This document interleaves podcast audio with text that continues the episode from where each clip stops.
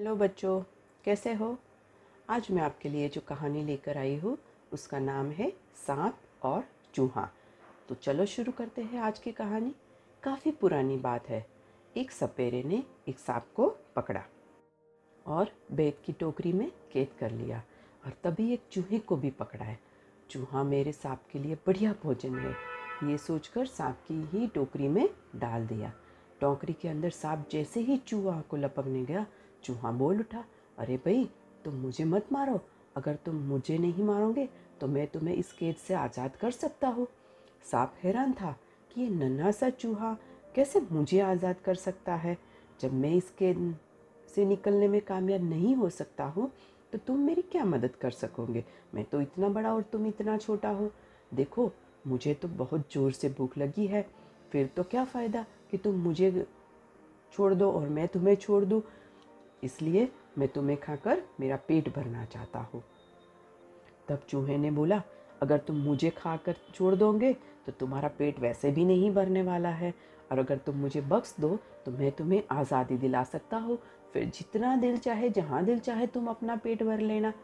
मोटे मोटे चूहे, बढ़िया मेंढक, छिपकलियाँ तुम खाने को मिल सकती है। आगे तुम्हारी मर्ज़ी बात। तो इसकी ठीक हैंड से भी मैं तो बाद में ही खा सकता हूँ। तो बताओ तुम मेरी कैसी मदद करोगे? अगर तुम्हारी बात सही निकली और ठीक निकली तो मैं तुम्हें नहीं खाऊँगा और छोड़ दूँगा। शायद मैं तुम्हारे पर बैठकर एक मंत्र का उच्चारण करूँगा। बस तुम्हें अपनी आँखें बंद करनी होगी और बस इतना ही।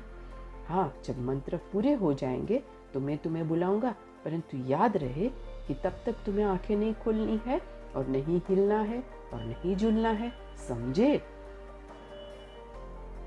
सांप ने बोला, ठीक है, जैसे तुमने कहा, मैं वैसा ही करूँगा। परंतु बाहर निकलकर मेरी प्रतीक्षा करना सांप ने अपनी आँखें बंद कर ली और चूहा सांप के सिर पर चढ़ गया। जल्दी जल्दी वह पिटारी को अंदर से कुतरने लगा और वहाँ पर एक बड़ा सा छेद बना लिया। चूहे ने जट से वहाँ से छलांग लगाई और रफू चक्कर हो गया। और जैसे थोड़ी देर बाद सांप ने अपनी आँखें खोली और वो भी छिद्र से नीचे सरक लिया। आज़ादी का भी अपना मज़ा होता है।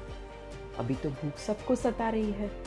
और फिर सांप उसको ढूंढता रहा कि बोला कि अरे मूर्ख, कहाँ गया? शैतान शायद भाग गया है। जाएगा कहाँ? अभी ढूंढता हूँ उस नटखट शैतान को। और वो चूहे को इधर उधर तलाशने लगा। परंतु चूहा कहीं दिखाई नहीं दे रहा था। कुछ दिनों बाद चूहे चूहे को एक बिल में सांप नज़र आया। वे समझ गया कि ज़रूर यहाँ ही मुझे चूहा मिलेगा। और जल्दी ही उसने चूहे को सूदना शुरू कर दिया। इधर उधर देखा, फिर भी चूहा नहीं मिला। मन ही मन में सोचा कि ये चूहा जाएगा कहाँ? फिर अपने मन ही बोल में बोला, अरे ओ चूहे, तुम मुझे धोखा देकर कहाँ भाग गए थे? अब बाहर आओ ना, क्यों सता रहे हो? हम तो पुराने मित्र हैं, मित्र। और तुम क्या कहते हो? कहीं ये मुमकिन है? ये तो हम दोनों ही जानते हैं कि हम में मित्रता हो ही नहीं सकती। उस दिन तो तुम मजबूर थे और इसलिए तुमने मुझे छोड़ दिया था। तो सांप ने बोला कि ये तो सब दोस्ती ही है। हम तो एक दूसरे को अच्छे तरीके से जानते हैं, अपनी मित्रता सहलाते हैं। तुम बाहर आओ, आज मुझे तुम्हें शुक्रिया करना है। चूहा समझ गया कि ये सांप मुझे खाने के लिए ही बोल रहा है। और इसीलिए दोस्ती का सारा नाटक कर रहा है। चूहा बोला कि मुझे पता है कि तुम कभी मेरे दोस्त हो ही नहीं सकते हो।